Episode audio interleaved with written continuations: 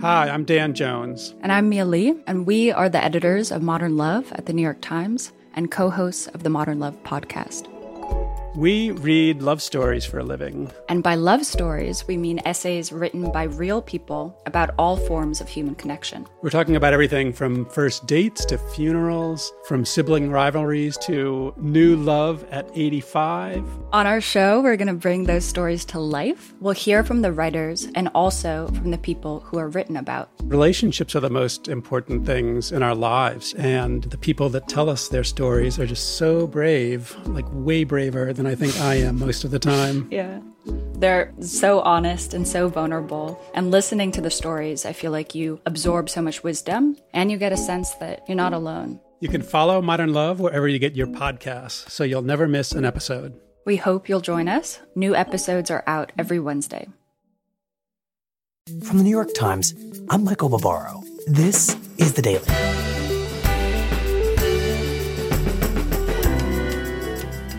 Today, the Supreme Court begins rolling out a series of major rulings on the jury system, immigration, abortion rights, and presidential power. Adam Liptak on the High Court in the middle of the pandemic. It's Tuesday, April 21st.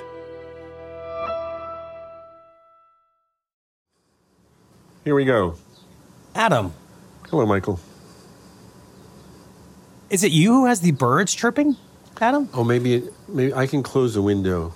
I have a window that's cracked open a bit, and I bet I could de-chirperize it. Okay, here we go.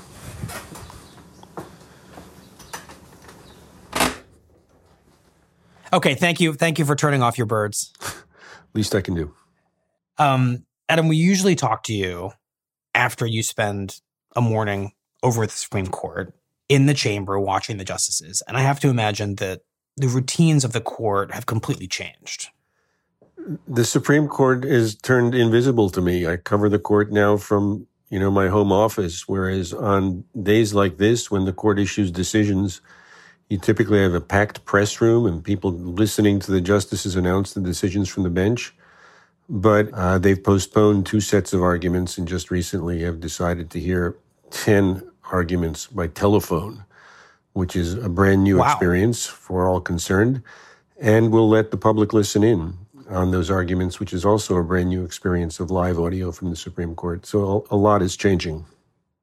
So as different as everything is for the justices and for you covering them, there was a major ruling that was handed down on Monday. So tell us about this case. Well, so I'm sitting at my desk, hitting the refresh button right before 10 o'clock, and the case comes up. It's called Ramos versus Louisiana. It involves Evangelisto Ramos, who in 2016 was convicted of murder by a Louisiana jury, but only 10 of the 12 jurors agreed that he was guilty. And it presents a really significant question. Can states let juries convict people when they're not unanimous? And just so I'm clear, the man at the center of this case, Ramos, was charged with murder in Louisiana, and he was convicted of that charge, even though only 10 of the 12 jurors believed that he was guilty. That's right. Two states, Louisiana and Oregon, allow non-unanimous juries. Louisiana's recently changed its constitution, so going forward, even Louisiana doesn't have this rule anymore, but that only applies going forward. So Mr. Ramos was still on the hook for this. And lots of other defendants and prisoners have been convicted in Louisiana by non-unanimous juries. So the case is quite consequential for perhaps thousands of people in those two states. And on what grounds do his lawyers make a case that somehow gets up to the Supreme Court? Well, they have what would seem to be a pretty strong case. The Supreme Court has said that where federal juries are concerned, the Sixth Amendment, which guarantees you a right to a fair trial, requires that juries be unanimous. And in general, the Bill of Rights applies to the states just as it does to the federal government. So you would think that if you have this right in federal court, you ought to have it in state court too. Mm. And that's the basic point Ramos's lawyers pressed. And so how does this case unfold before the justices? Well, one fascinating aspect of the case, Michael, is that the history of these non-unanimous jury laws were deeply tainted by racism.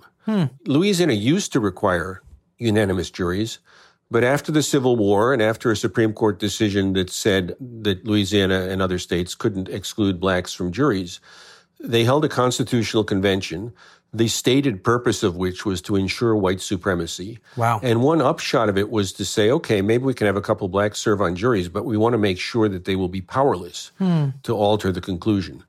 And how does a non-unanimous jury verdict disempower black jurors? Well, let's assume you're a black defendant. And let's assume you're in the Deep South where an all-white jury might be predisposed against you. Mm-hmm.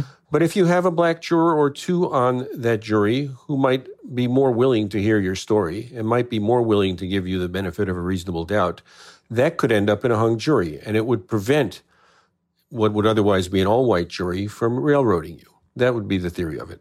We'll hear argument next in Case 18-5924, Ramos versus Louisiana. Mr. Fisher.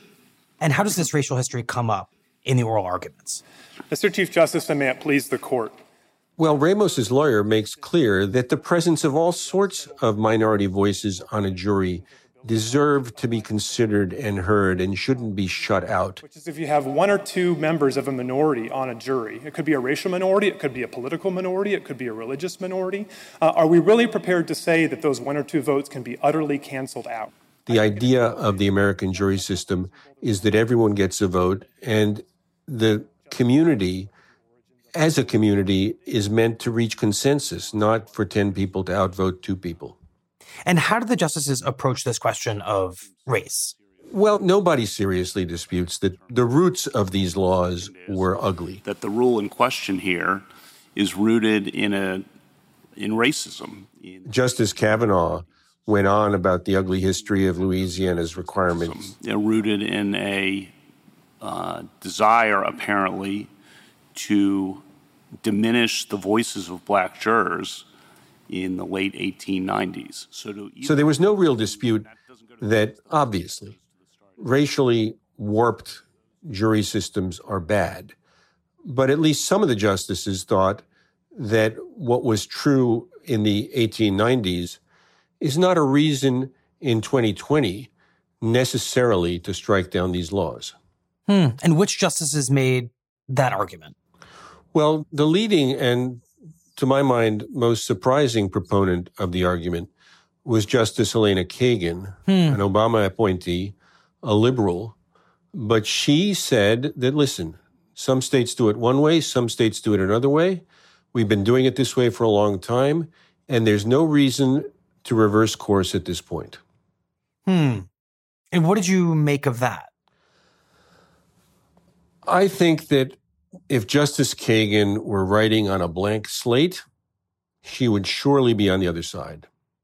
But she's the court's leading proponent of respect for precedent. And there's a precedent in play in this case. In 1972, the court, in a fractured decision, allowed these kinds of laws? This is an outlier in our incorporation doctrine. There's no question that it is, but it's been an outlier for 50 years. It's been completely administrable. It's been completely clear. States have had every right to rely on this for 50 years. It doesn't matter whether it was wrong because overruling something requires more than just that the decision be wrong. It's been there. States have relied on it. There's no reason to change it. The end. Stare decisis. And for Justice Kagan, it's more important to stick to that precedent than to drive herself to the results she might otherwise want.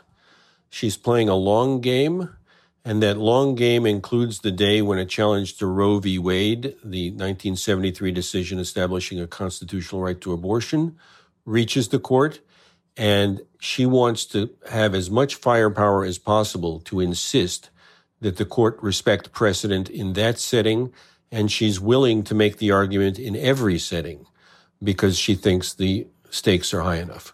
So she's making a larger point about the need for the court to remain faithful to precedent. That's right. I think she's nervous that this new conservative majority on the Supreme Court is poised to undo all sorts of precedents. And in particular, she's nervous about abortion rights, and she's nervous that the court will take up a challenge to Roe v. Wade. And so she is trying to marshal as much evidence and as many arguments for adherence to precedent and its importance to the rule of law and stability and respect for the court as she can.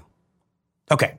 So with that in mind, how did the justices, including Justice Kagan, end up ruling on Monday in this Louisiana case?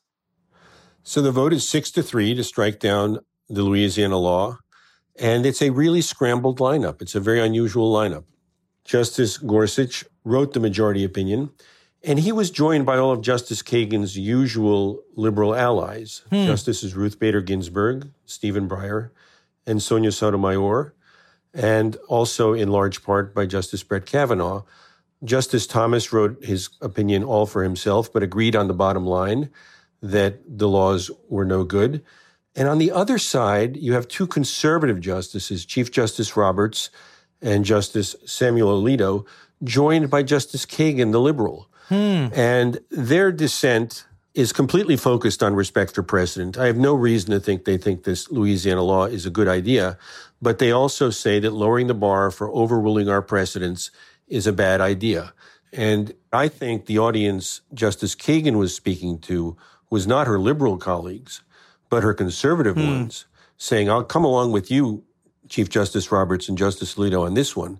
And I'm hopeful that when the day comes that we confront the same issue in a setting where your policy instincts might go in a different direction, you too will respect precedent. In other words, she's saying, I'll come with you on this case, and I hope you'll come with me when Roe v. Wade is challenged or when there's a major abortion case. That's right, yeah. And of course, that day may be coming up quite soon. We may have, in an abortion case, the court will almost certainly decide by June, a very quick answer to the question of whether Justice Kagan got anything for her vote in this jury case.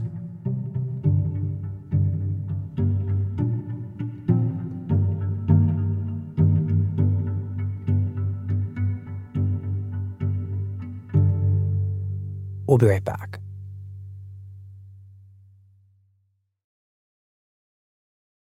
When times became uncertain, Womply pivoted their technology platform and committed to help small businesses and self-employed workers get approved for their PPP loan.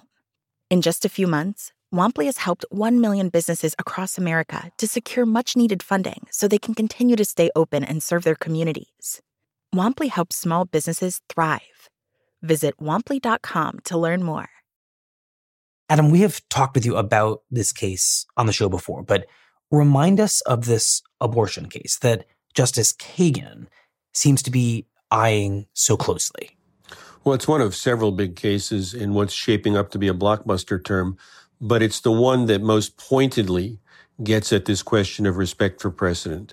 It involves a Louisiana law that requires doctors performing abortions to have admitting privileges at nearby hospitals. And it probably will drive the number of clinics in Louisiana down to one, and the number of doctors able to perform abortions at that clinic also to one. So it would drastically reduce the availability of abortions in Louisiana. I say that this picks up on precedent because just a few years ago in 2016, the court struck down as unconstitutional an essentially identical Texas law. So just a few years later, it's coming back to decide the same basic legal question in a different state, and it's going to give us a very strong sense of where the court stands on the power of precedent. Right. It almost feels like an ideal test of whether Justice Kagan can say to her conservative colleagues, I will do you a solid on precedent. Now it's time for you to do one for me, and this would be the perfect case. That's right. Okay. So what's the next major decision that will be coming in the next few months?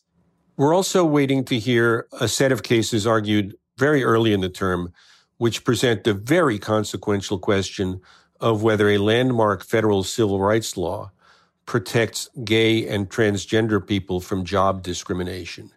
The law says you can't discriminate based on sex. And the question of what those words mean, whether sex applies to sexual orientation discrimination and transgender status discrimination, will matter to millions of Americans who are, in most of the country, not protected from job discrimination. Right. And Adam, we spoke to you about this case and about the plaintiff who worked for a funeral home and says she was fired after telling her boss that she was transitioning from male to female. Right. And her experience is emblematic of what is a very important case because Justice Anthony Kennedy, who wrote all four of the court's major gay rights decisions, has left the court, replaced by the more conservative Justice Brett Kavanaugh. So this will give us a real insight into this court's commitment to gay rights and transgender rights. We're also going to get a major constitutional showdown on presidential power. It involves subpoenas from Congress and from prosecutors seeking President Trump's tax records.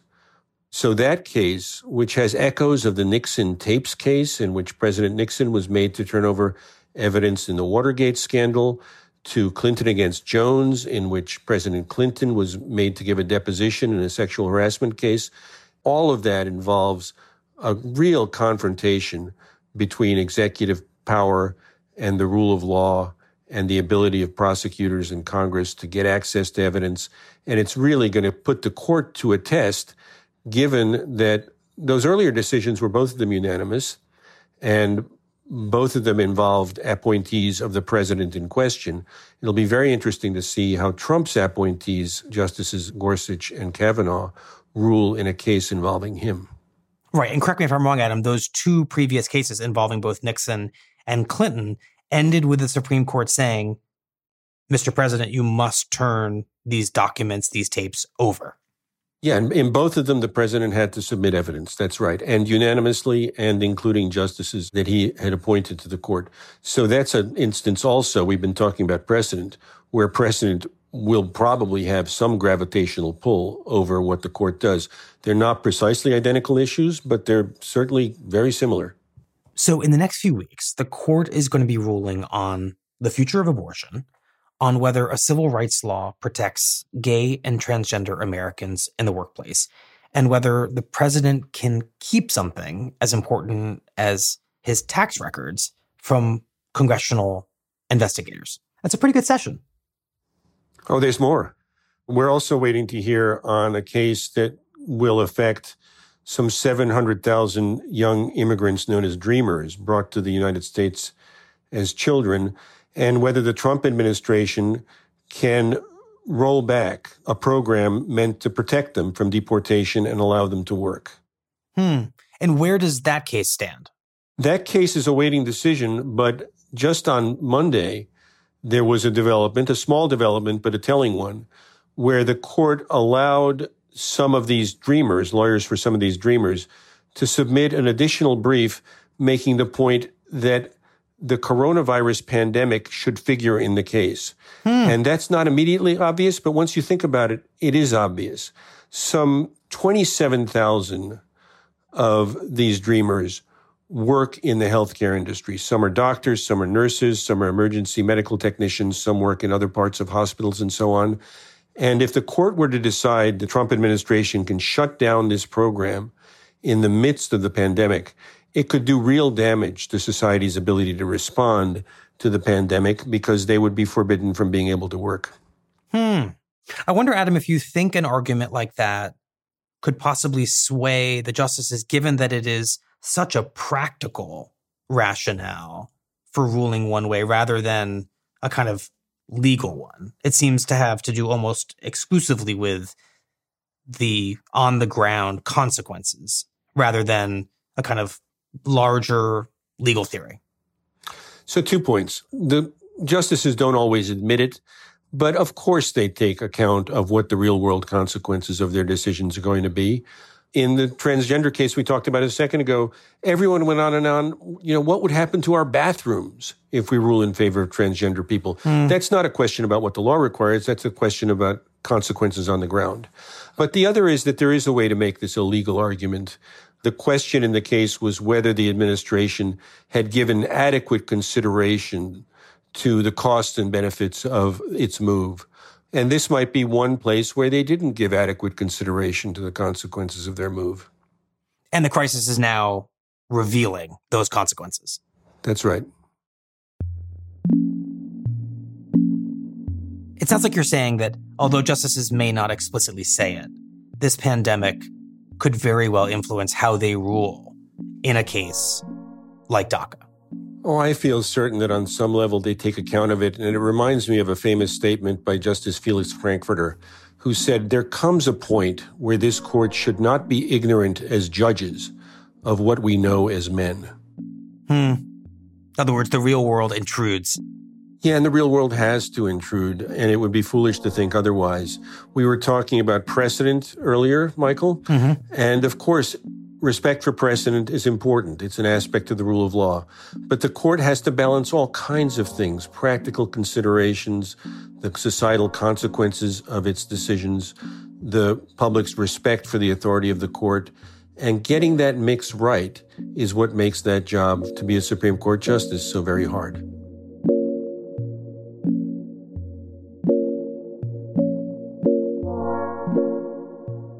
Well, Adam, thank you very much. Thank you, Michael.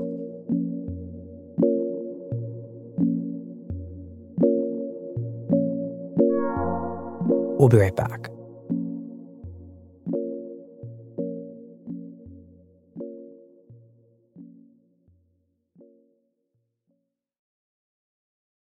This month, new originals, new episodes. Stream all your favorites with the Disney Bundle. On Disney Plus, watch Star Wars The Bad Batch and High School Musical: The Musical: The Series. On Hulu, originals like The Handmaid's Tale and Shrill. And on ESPN Plus, new episodes of Stephen A's World and The Best of MLB. Sign up at thedisneybundle.com. Includes Hulu ad-supported or Hulu no ads. Access content from each service separately and select ESPN Plus content via Hulu. Terms apply. Copyright 2021 Disney and its related entities.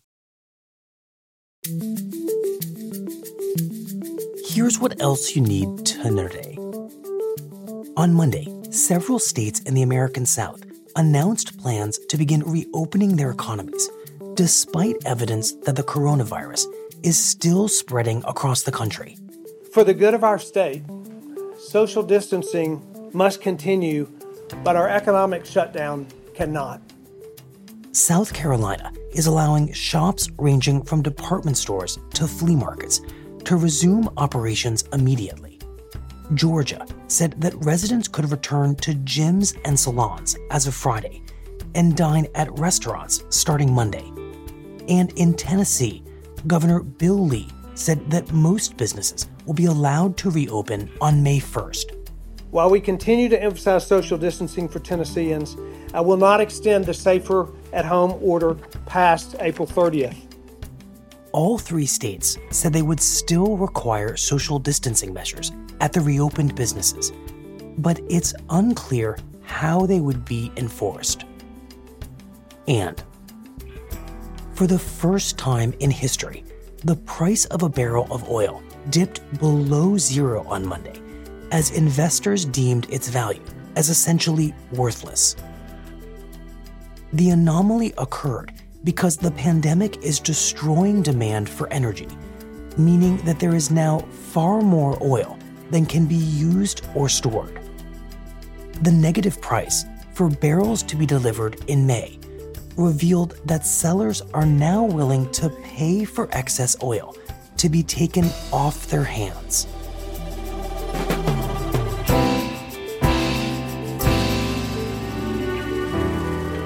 That's it for The Daily.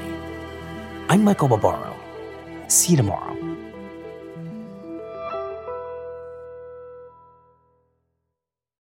You're still running your business on QuickBooks? More like quicksand. The bigger your company grows, the faster you sync with outdated software. NetSuite by Oracle is the scalable solution to run all key back office operations, no matter how big your company grows. 93% of surveyed organizations increase visibility and control since making the switch from QuickBooks to NetSuite. Right now, NetSuite is offering a one-of-a-kind financing program. Head to netsuite.com/daily. That's special financing at netsuite.com/daily. netsuite.com/daily.